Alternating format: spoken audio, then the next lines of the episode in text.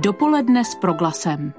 Podnětné rozhovory, aktuální informace, ale třeba i čas pro oddechnutí a úsměv.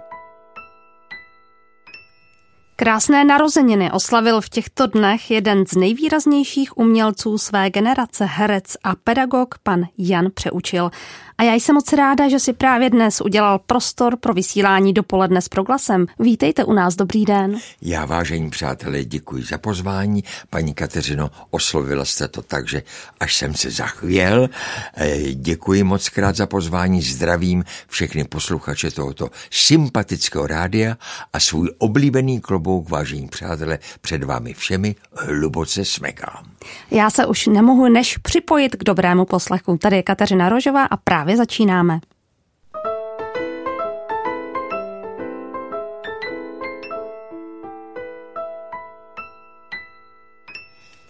Přestože vám život připravil řadu nelehkých chvil, tak vás mm. pořád charakterizuje sympatický úsměv na tváři.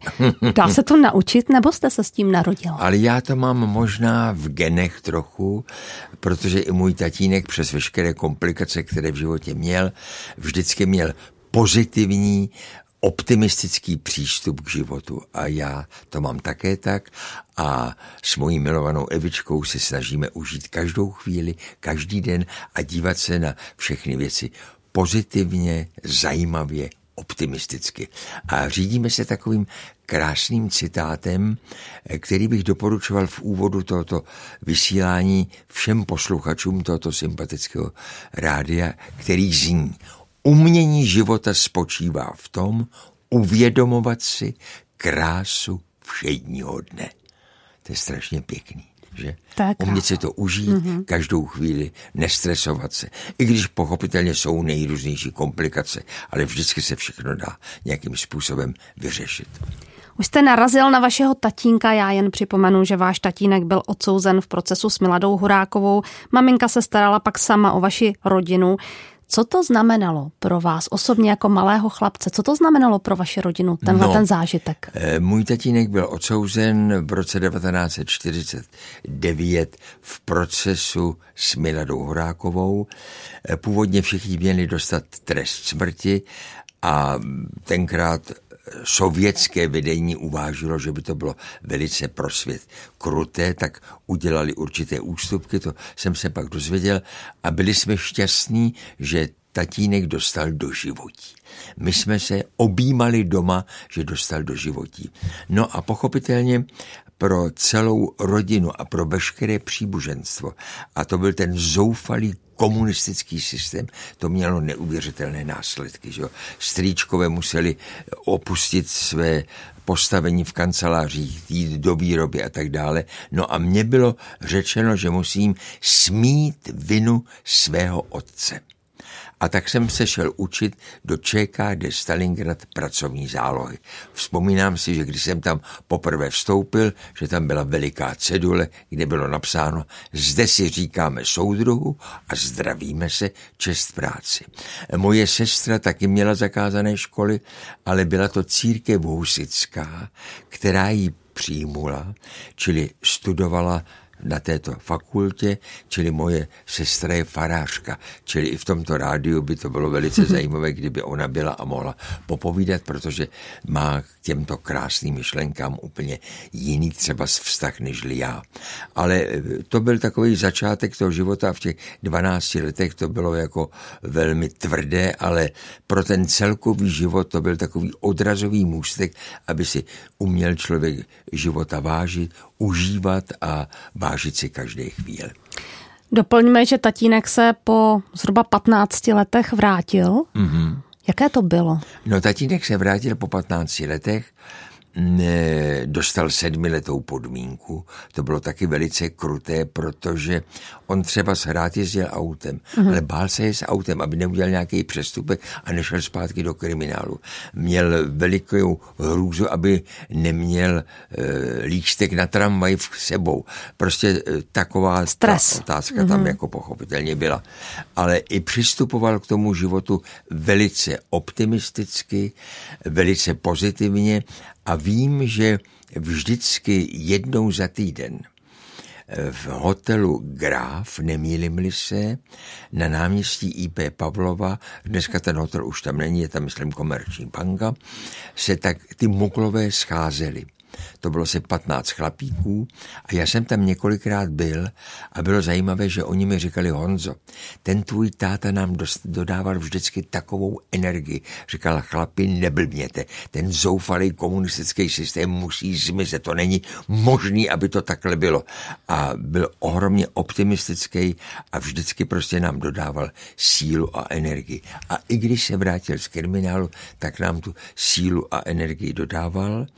A bylo zajímavé, že on po 45. roce s Eliškou Hruškovou založil nakladatelství Pamir. Maminka bohužel ten stres, tu šílenou atmosféru toho komunistického režimu nevydržela. Zemřela. To bylo taky pro mě hrozně složité jet do, do Leopoldova mu to oznámit. No a ta Eliška Hrušková na něj v podstatě jakoby čekala, zblížili se a po několika měsících se i vzdali, vzali. A bylo zajímavé, že to je i můj osud. Před 18 lety, když já jsem svůj milované Evičce nasazoval prstínek, tak jsem si říkal, nasazují prstínek Hruškové. A táta měl taky Hruškovou. V podstatě moje druhá maminka. Čili ten život takhle byl jako zajímavý. Ale ten táta do poslední chvíle byl optimistická, optimista, fandil demokracii, svobodě, užívat si života a žít život plnými doušky a vždycky fair play. Už jste o tom mluvil, musel jste nastoupit do ČKD, vyučit se, ale vy jste musel prokazovat nesmírnou hůževnatost, protože jak, jakmile to šlo, tak pokud jsem se dobře dočetla, tak jste začal studovat večerní gymnázium. Mm, mm, ano, je to tak. Mířil jste na damu? Ano, Bylo to tak? Já jsem já jsem se vyučil dřevomodelářem a vedle toho jsem studoval gymnázium pro pracující.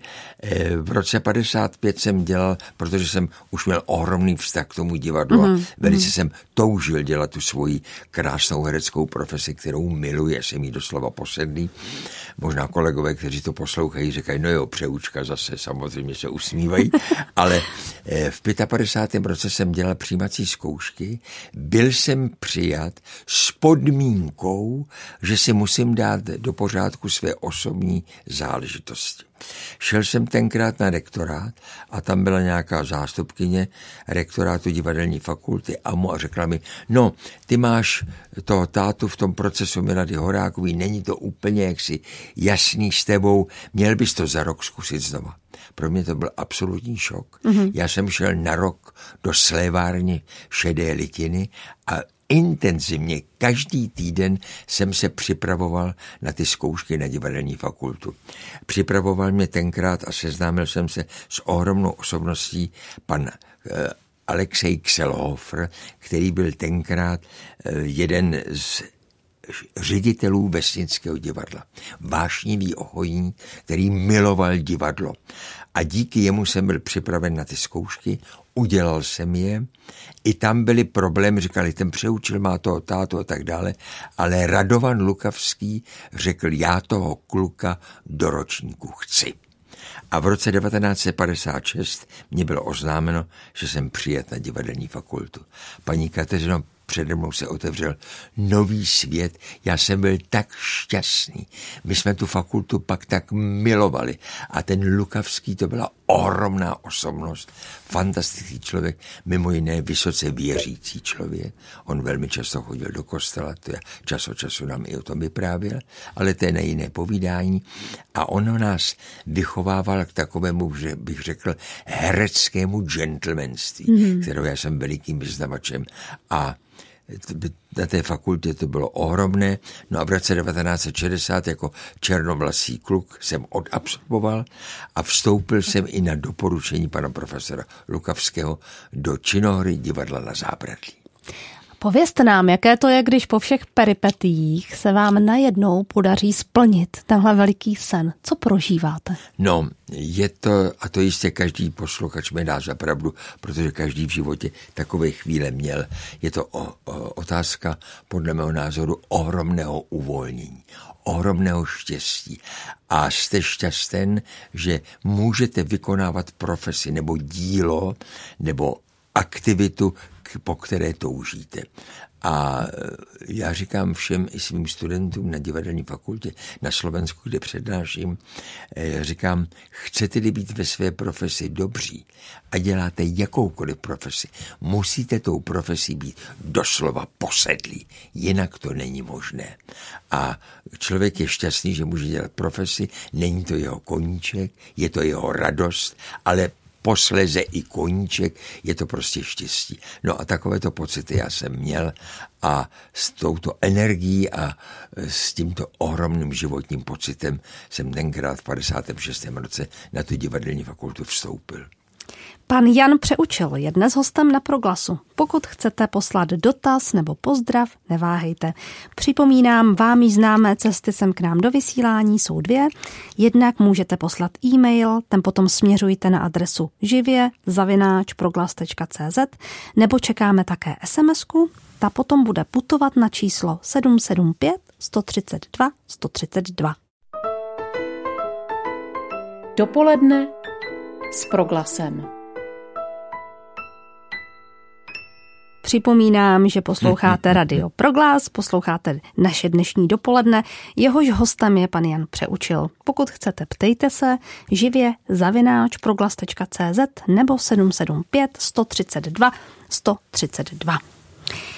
Pane Přeučile, je nějaká ano. role, která vám zejména utkvěla na srdci a na kterou opravdu moc rád vzpomínáte? No, paní Kateřino, těch rolí je celá řada. Ano. Je fakt, že za 33 let působení v divadle na Zábradlí jsem měl možnost jak si řád, eh, hrát v řadě zajímavých inscenací. Velice rád vzpomínám na inscenaci, která byla v 63. čtvrtém roce eh, Král Ubo. To režíroval tenkrát Jan Grossman, ohromná divadelní veličina, ohromný režisér, divadelní teoretik. A e, hlavní roli tam hrál Honza Libíček, Mařenka Málková a moje maličkost. A v tehdejší době to bylo něco úžasného. A vzpomínám si, že po premiéře asi půl roku nás bolševik, nám bolševik povolil vyjet na Mezinárodní festival malých experimentálních divadel do západního Berlína. Pro nás to byl absolutní zázrak.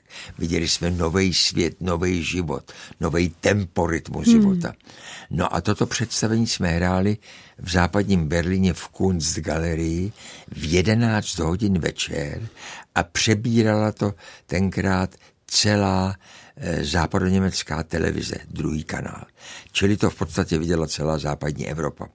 A zajímavé bylo, že asi za tři týdny vyšly kritiky neznámí čeští herci z malého pražského divadla na zábradlí Teatr am Gelände, německy, ukázali západní Evropě, jak se má hrát divadlo. To bylo pro nás tenkrát ohromné vyznamenání. No a potom králi Ubu byla zajímavá role, kterou jsem s velikou chutí hrál a velice často na ní vzpomínám. A to byl Kavkův proces, kde jsem hrál Josefa K. Zajímavá, taky Jan Grossman. Mm-hmm. A pak byla inscenace, která byla velice zajímavá, která se jmenovala Polaně přes Niagáru příběh francouzského provazochodce, který chodí polaně přes Niagarský vodopády a na ramenou má malýho kluka a povídají si o životě, o životních otázkách, o víře, o náboženství. Nesmírně zajímavé. To tenkrát režíroval Eval Čorm a toho kluka hrál tenkrát ještě štíhlý, mladý svižný chlapík, eh, Vítězslav Jana, eh, Jandák. Jo. Mm-hmm. No a třeba mě velice potěšilo, je to několik týdnů zpátky, že mě jednou v restauraci zastavil pán se svojí paní a říkal, pane Přeučile, nezapomenu na inscenaci Polaně přes Niagáru v 70. letech. A to je vyznamenání a jaksi poděkování a za tu hereckou práci, kterou děláme. Tak to jsou takové inscenace, které, které, které zůstávají. Ale je jich ještě pochopitelně je celá řada. No a jsou to i pohádky, když jsem řadohrál pohádka, pohádka. No a při pohádkách jsem poznal vždycky krásnou ženu.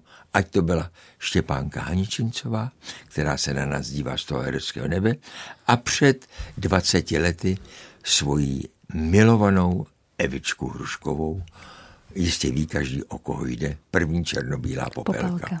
Ano.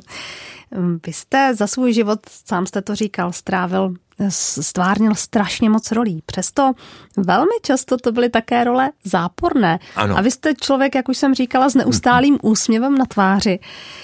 Jak to pro člověka, co to pro člověka znamená takhle se převtělovat No, e, to je součást herecké profese.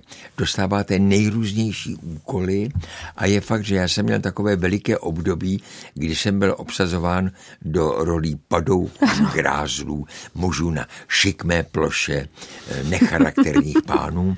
Ale abych se vám přiznal, paní Kateřino, mě to docela bavilo hrát tyhle postavy. Protože jsem se snažil, a to mi řada kolegů i potvrdí, v těch negativních charakterech hledat i určitá pozitiva nejenom tu špatnou stránku. A tím je to jako pro mě a pro herce vzrušující, zajímavější. Protože když hrajete toho playboye, který to svalstvo ukazuje na té pláži a má v ruce tu Coca-Colu a dívá se po těch krásných dámách, co tam chcete hrát. Ale hrát tu pokřivenou lehkou postavu a najít tam ty určitý pozitiva, to je zajímavé a vzrušující. Zrovna teďka myslím, že to mohu říct, a zase se to už na, na, dostane na repertoár po té koronavirové pauze, jsem byl před rokem obsazen a po, nabídnuta mi role v zajímavém muzikálu Kvítek Mandragory což se hraje na Broadway. Velice úspěšný muzikál, písniček Heleny Mondráčkové a já tam hraji takového padoucha, šéfa klubu, který spronevěřil určitý peníze. A i tam se snažíme najít určitá pozitiva a jsem velice rád, že ten muzikál má ohromnou odezvu a hraju to s ohromnou chutí. Tak to je ta, taková ta druhá stránka. Ale má to i negativa, víte, protože lidé si toho herce spojují s tím, s těmi postavami. A to se mi stalo, to už je dávno, jsem v televizi běžela nějaká inscenace, kde jsem hrál taky takového grázlíka. A druhý nebo třetí den jsme byli na zájezdu v Olomouci, po představení jsme byli na večeři, do restaurace vyšla paní, dlouhým pohledem se na mě podívala a řekla, tebe když vidím, tak si musím odplivnout.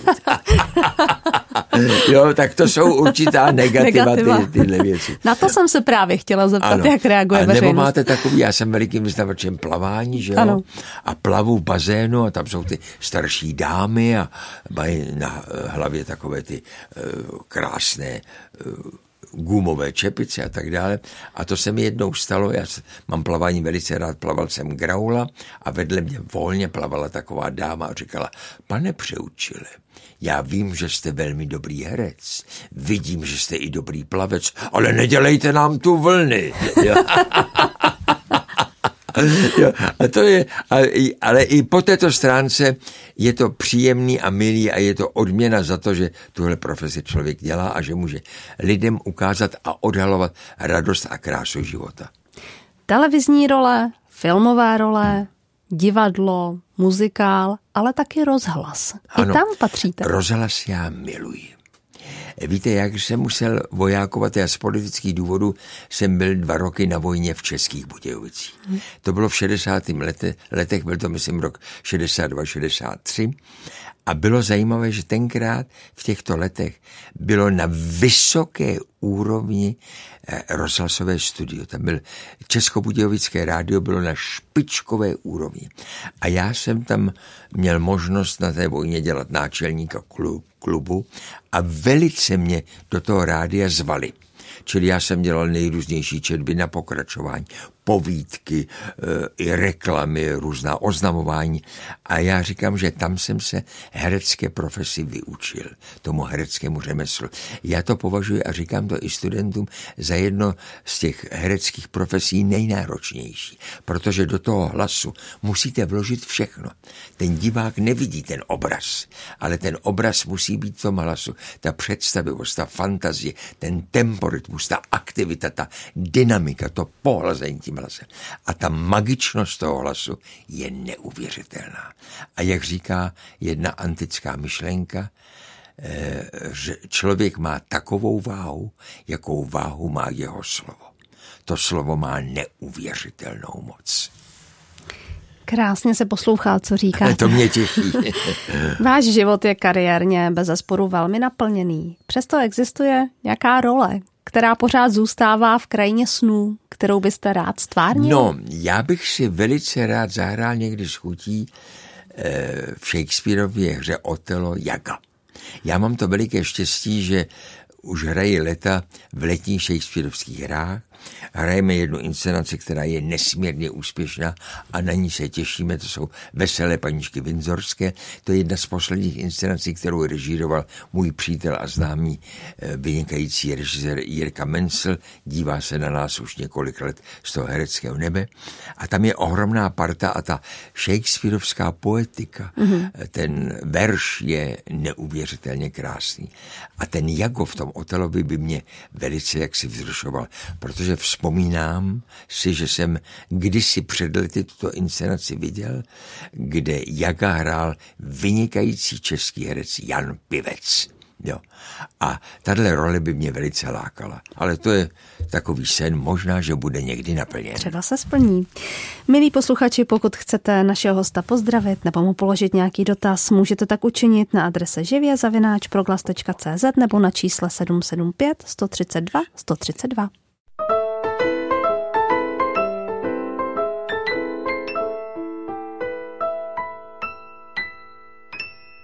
Štěstí je k mání, zpívá paní Marie Rotrová. S tím by určitě souhlasil i náš dnešní host, kterým je herec a pedagog pan Jan Přeučil. Je to tak? Štěstí je k mání? Štěstí je k mání, ale musí si ho každý trošičku zasloužit. Ale myslím si, že se mu dá i být vstříc. Nebýt ve stresu, nebýt jaksi ve zmatečných chvílích a tím trošku tomu štěstí i pomůžeme, aby se na nás usmálo. Máme tu na vás první dotaz. Dobrý ano. den. Máte raději diváky s kloboukem, kapucí nebo rádionkou na hlavě? Srdečně vás zdravím, píše nám paní proglasačka. Tak děkuji moc krát za e, otázku. Klobouk je klobouk. Já miluji klobouky. Víte, zajímavé bylo to, že toto sympatické rádio je v Dejvicích a já jsem shodil do obecné školy ke svatému Godhardovi. To je tady kousíček odsud v podstatě. A když jsem odabsolvoval tenkrát takzvaně obecnou školu, tak když jsme vycházeli ven, tak jsme měli na zeměpis paní profesorku Zemanovou. Do dneška si to pamatuju. A ta nám řekla, přátelé, nezapomeňte, s kloboukem v ruce projdeš celým světem. To si do dneška pamatuju. A zavedl vás i sem k nám. Máte no také klobouk. Bylo to inspirativní. Začal jsem nosit klobouky. Moje klobouky nosil i můj tatínek. Mm-hmm. Klobouky za první republiky nosila i moje maminka. A dokonce někdo z příbuzných z Přeučilovy strany měl eh, věčné ulici tam nahoře u náměstí IP Pavlova kloboučnictví. A tam jsem chodil s maminkou, která si kupovala klobouky a bylo zajímavé, že nedávno jsem potkal jednu paní starší, a která říkala, pane přeučile, musím vám něco říct. Já říkám, co pak? E, já si vzpomínám, že jsem chodila si kupovat klobouky do Ječné ulice, přeučilova firma a tam jste chodil s maminkou a tam bylo veliké zrcadlo a vy jako osmiletý kluk jste před tím zrcadlem stál a dělal deset minut na sebe ksichty. Jo.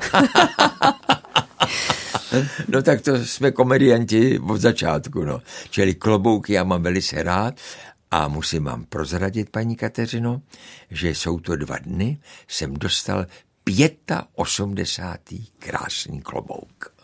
Úžasné. Děkuji za krásný rozhovor s panem Přeučilem, ráda ho poslouchám, je to vždy balzám pro duši, píše to mě paní těší, Anna. To mě těší. Tak teď pojďme na chvíli zpátky eh, do školy, k vaší práci pedagoga. Trávíte jako vysokoškolský pedagog vyučováním dalších adeptů herectví spoustu času. Jak vás proměnili samotní studenti? No, když jsem byl na vojně, tak jsem jednoho dne dostal dopis od vynikající profesorky na jevišní pohyb Eva Krešlová. A tam mě učila taky jevišní pohyb, tanec, balet a veškeré eh, pohybové aktivity a v tom dopise bylo, že potřebují mladého pedagoga, který by dělal určité rozcvičky pohybové. Mě to velice oslovilo, protože ona říkala, že mám veliký vztah k tomu pohybu, tak jsem začal tímto způsobem na divadelní fakultě dělat takové hodinové rozcvičky. Vím, že v prvním, jedno první setkání v ročníku, který jsem měl, byl třeba Oldřich Vlach, Hanička Maciuchová, takovýhle kolegové. A e, po dvou letech přišel za mnou vynikající profesor, herec Miloš Nedbal a se svým basbaritonem řekl Honzíku, potřeboval bych asistenta. A bylo to pro mě veliká čest a já jsem asi tři roky dělal asistenta panu profesoru Nedbalovi. To byla úplně jiná škola herecká, nežli měl Radovan Lukavský. No a pak jsem začal přednášet sám. No a e, mám takový ročník, na který jsem velice hrdý. A to je Ivana Chilková, Karel Roden, Vilma Cibulková, Veronika Žilková. A já vždycky jsem říkal, přátelé, já nejsem žádný vousatý pedagog a profesor, já jsem váš budoucí starší kolega a velice se mi to vyplácí. A bylo třeba zajímavé, že nedávno, je to asi tři neděle, jsme se s mým synem Zdenkem, kterou jsem vyženil rohlíčkem, zastavili u pumpy, jeli jsme hrát jedno představení a tam byla taková krásná blondýnka a já říkám Zdenku, to je Olinka Želenská, říkala, ne, ne, ne, ne, pane profesore, to jsem já, Vilma Cibulková. A vrhla se na mě, dávala ma pusinky a říkala, já jsem tak šťastná, že vás vidím, jo. Tak na tenhle ročník jsem velice velice hrdý a před 20 lety najednou přijel, když jsem hostoval v Karlině za mnou, kolega Joža Adamovič, který už bohužel mezi námi velice známý slovenský herec a říkal Honzo, my se známe z filmu a jsme kamarádi, já jsem se svojí paní Božidarou Turzanovou založil v Báňské Bystrici vysokou hereckou školu při Akademii umění. A já bych potřeboval, aby jsi tam přednášel, kdyby si chtěl, potřebuje nějakou osobnost, kdo má zkušenosti a e, člověk, který by to byl jaksi schopen dělat. A já jsem říkal, Joško, známe se leta, já to zkusím. Když jsem tam poprvé paní Kateřino jel, já jsem nevěděl ani kam jedu. Ale když jsem jel hmm. lůžkem, v půl osmí ráno jsem v Báňské Bystrici vystoupil, tam bylo 12 studentů s harmonikou, hráli, uvítali mě, uvedli mě do hotelu Lux na raňajky, po raňajkách jsme přešli na fakultu a Joška říkal, tak začni. No a tím jsem odstartoval svoji pedagogickou činnost v tom, eh, v Báňské Bystrici na Slovensku. Velice mě to baví, ohromně mě to dojímá a bylo zajímavé, že můj asistent Ríša Sanitra když jsem měl kulaté narozeniny před pěti lety, zorganizoval takové setkání. Bylo tam 120 studentů a všichni byli v kloboucích. to je úžasné. Mám tu na vás další dotaz ano. a posluchači málo na plat mají přednost, píše nám paní Ellen Janalíková. Dobrý den, pane přeučilé. Ráda bych se vás v souvislosti s tím, že jste žil tak trochu v pohádkovém světě i díky svým manželkám, zda jste přesto zažil někdy opravdu zdrcující pocit bezmoci marnosti a zbytečnosti.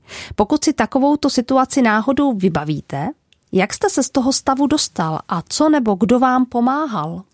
No, pochopitelně byly i situace, které nebyly úplně jednoduché, které byly velice komplikované. Pro mě byl veliký šok, když třeba zemřela maminka a e, ona byla dlouho už nemocná a byla opravdu uštvaná tím komunistickým systémem. To už jsem studoval na Damu a musel jsem to jet oznámit tatínkovi do Leopoldova. Měli jsme na to pouhých 15 minut. Jo. A táta řekl, já vím, Honzo, Růženka už byla dlouho nemocná.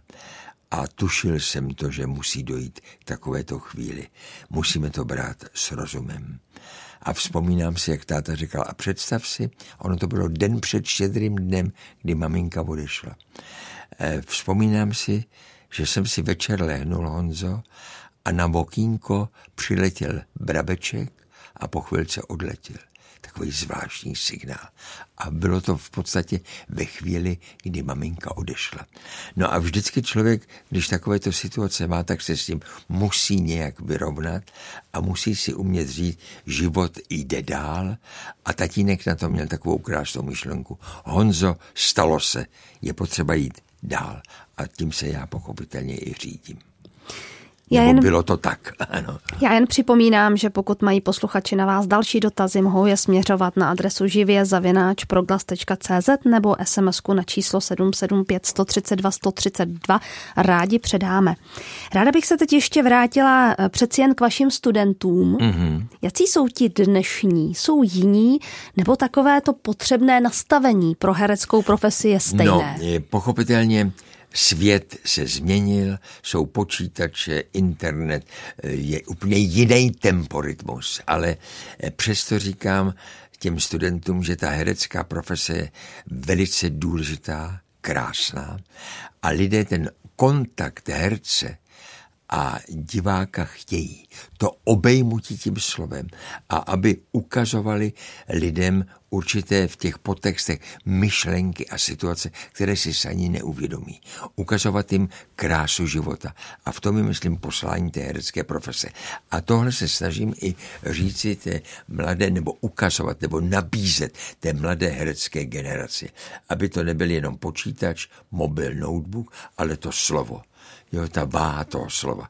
Člověk má takovou váhu, jakou váhu má jeho slovo. A e, to souvisí i s tím hereckým projevem. A je fakt, že my máme i s Evičkou divadlo nejen pro děti, i tam je to velice důležité už dětem ukazovat krásu slova, krásu jazyka českého, e, krásnou hudbu, krásné loutky. A i tohle je v těch divadelních představení potřeba ukazovat. A vím, že když třeba zahrajeme ty letní Shakespeareovské hry, že se lidé pobaví, zažijí krásné chvíle a uvědomují si i z různých pohledů zajímavost života. Učíte rétoriku. Ptám se, Dá se kultivovanému projevu naučit? Dokážete dá, rozmluvit každého? Dá, dá, dá. Samozřejmě na to existují recepty. Já dělám takzvaně retorické laboratoře, kdy prakticky ukazuji lidem, jak dobře, srozumitelně, přesně, jasně, jednoznačně hovořit. Já se při těch laboratořích setkávám s řadou vynikajících osobností a kteří mají prezentovat a bohužel mluví velice nesrozumitelně, nezáživně. A ten Mundwerk, jak říkají němečtí kolegové, ten mluvní aparát se musí trénovat. A velice mě potěšilo, kdy loni jsme přebírali v Hradci Králové šarmantní osobnost a byl vedle mě pan profesor Pavko, ohromná osobnost, a který říkal, Přeučko, vy děláte ty kurzy rétoriky i pro lékaře v České lékařské komoře. To je strašně důležité.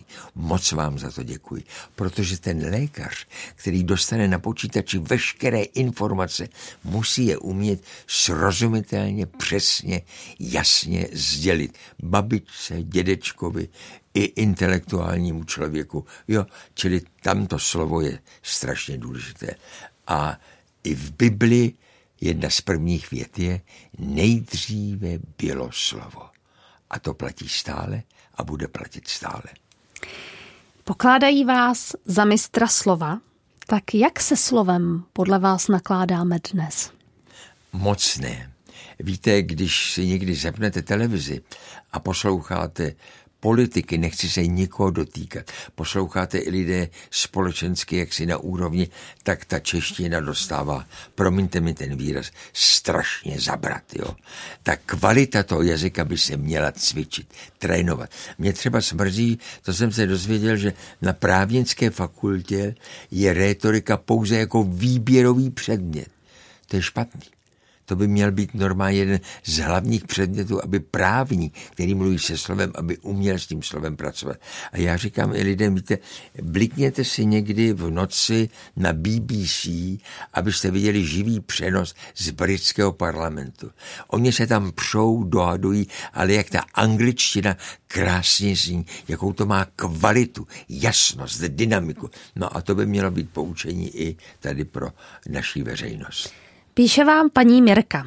Dobrý den, pane přeučile. Jako slečna jsem byla ovlivněna vašimi negativními rolemi v pohádkách a proto jsem vás příliš v lásce neměla.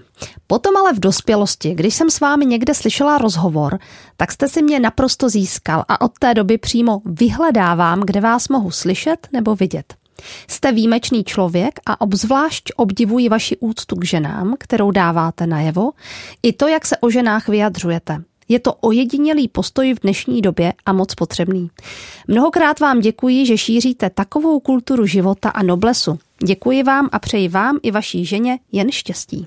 Paní Mirko, děkuji moc krát za e, tuto otázku i za toto vyprávění, velice mě to potěšilo. A máte jednu pravdu. Bohužel pánové a generace pánská by se měla ke svým partnerkám, ke svým uh, matkám a rodinám chovat velice slušně. A to je i součást demokracie. A jak říká Winston Churchill, demokracie je systém vědomých občanů. Chcete-li gentlemanu. Jo, to pohlazení tím slovem a umět říct své drahé, dneska je mi s tebou dobře, je strašně důležité. A i ten vztah dostane pak jinou kvalitu, jinou hodnotu, jinou noblesu a každá žena si to zaslouží. A před písní ještě poslední pozdravení. Pane Přeučile, mám vás moc rád, líbí se mi pohádky, kde jste hrál, ale nejen tam, jste prostě super a dáváte do rolí srdce. Moc si vás vážím, chci popřát krásné dny a další krásné role, píše pan David Jelínek ze Zlína. Děkuji panu Davidovi.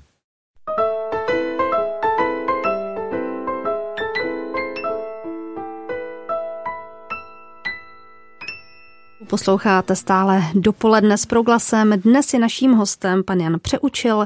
Stále ještě můžete posílat dotazy či pozdravy sem k nám na našeho dnešního hosta, tak rychle připomínám živě zavináč proglas.cz nebo 775 132 132. Píše nám paní Zdeňka, děkuji za svobodu slova vám i proglasu. Tak takové mm-hmm. pozdravení pro vás. Tak to je hezké, ano. Ještě jednou děkuji, že vysíláte, že vás slyším. Pane přeučile, bude nějaká nová pohádka s vámi? Moc se těším. Chystáte pohádku? No, pohádku nechystám, zatím není nic eh, v perspektivně přede mnou, ale na co se myslím můžete těšit, madam, i všichni posluchači tohoto sympatického rádia, dokončil se film, který se jmenuje Cirkus Maximum. Točil se tady na letné, je to cirk, z cirkusového prostředí, Arthur Kaiser ho natočil a mám tu čest tam rád principála cirkusu. A ukazuje život cirkusu z jiný polohy, z té optimistické, i ta bravurnost artistů. A e, je to velice, myslím, příjemný film a jsou první jaksi reakce na to velice zajímavé. A je tam krásné moto toho filmu, které říkám já, a je to myšlenka klauna Jengibarova, starého ruského klauna, který říká, mládí nekoupíš, stáří neprodáš. A na základě této myšlenky je odrazový můstek na celý prostě ten motiv toho filmu. Myslím si, že se mají na co diváci těšit a na podzim to bude mít premiéru. Děkujeme za pozvání. My bychom dnes neměli také zapomenout na vaši ženu, paní Evu Hruškovou, ano. se kterou hrajete pro děti. Mm. Je to pro vás trošku jiná etapa životní? No, tak teďka to přebírá Zdenek, můj synátor, ale je to stále naše divadlo. Evy Hruškové Jana Přeučila a Tenka Rohlíčka a snažíme se, aby to divadlo pro děti bylo nesmírně kvalitní. Po všech stránkách, protože je to velice důležité, aby ten malý kluk a ta malá holčička nasávali, aniž by si to vědomně uvědomili, nasávali krásu jazyka českého, krásnou hudbu, krásné i výtvarné loutky a pro ten start do toho života je to velice podstatné. Jak to funguje v herecké rodině? Jste sami sobě povzbuzovateli, takovými možná i obdivovateli, na druhé straně kritiky. Jak to funguje? Funguje to velice příjemně, velice milé. Máme ohromný smysl s Evičkou pro humor a velice rádi a často si říkáme i zdravě myšleno dobré připomínky.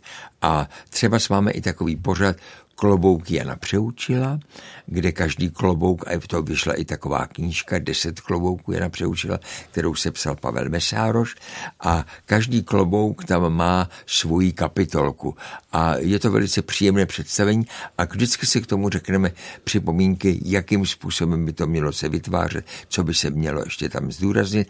Evinka to propě, protavuje krásnými písničkami z popelky a je tam i veliká dávka humoru, aby se lidé pobavili, potěšili a nasáli příjemné chvíle. Společně s vaší ženou jste byl hostem tomto pořadu v říjnu roku 2020 a protože to tehdy nebylo mm-hmm. možné jinak, tak jsme ano. se potkávali prostřednictvím telefonických linek a z obou dva z vás bylo cítit, a teď mi promiňte tu eh, sportovní terminologii, že i v nelehkých dobách jste takový správný tým. Tak mi dovolte, abych se zeptala, kým pro vás je vaše paní Eva? To je ve svém vrcholném věku já to takto říkám, jsem měl ohromné štěstí, že jsem potkal tuto fantastickou dámu.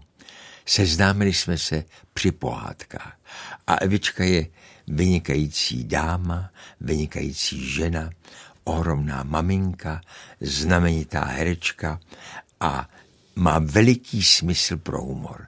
Čili my si užíváme každou chvilku. Rádi spolu jezdíme do Řecka na ostrov Tasos, kde si povídáme, prožíváme krásné chvíle a snažíme se užívat každého života. A pokud jsou nějaké stresy a nervy, které pochopitelně jsou, tak se snažíme to vždycky hodit za hlavu.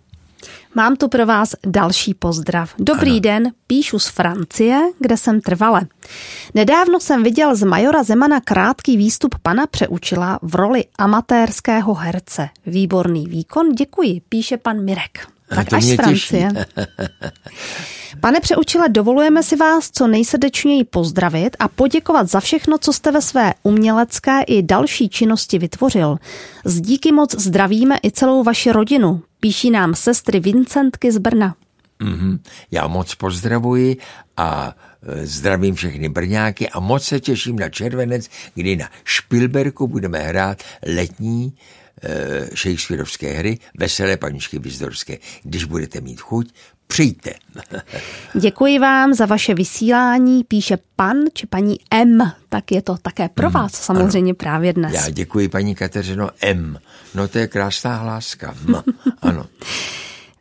Pane Přeučile, bývalo vás vidět v bazéně v Pražském Podolí. Vy jste konec konců o tom plavání ano. a o lásce ke sportu už také už mluvil. Už se těším, až tam zase přijdu. A to se chci to... zeptat, už jste měl šanci vrátit se zpátky do vody? Ano, už se na to strašně moc těším, protože až odplyne ta vlna toho koronaviru a všechno bude pryč, tak já jsem velikým vyznavačem plavání, který miluji.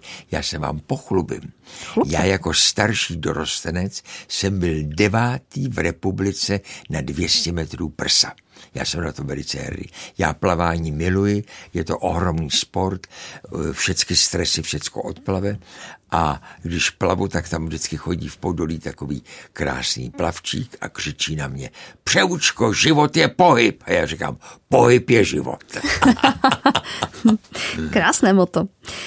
Dva roky celý svět prožíval strach z neznámého viru. Teď jsme zase svědky války, nedaleko od nás. Mm-hmm.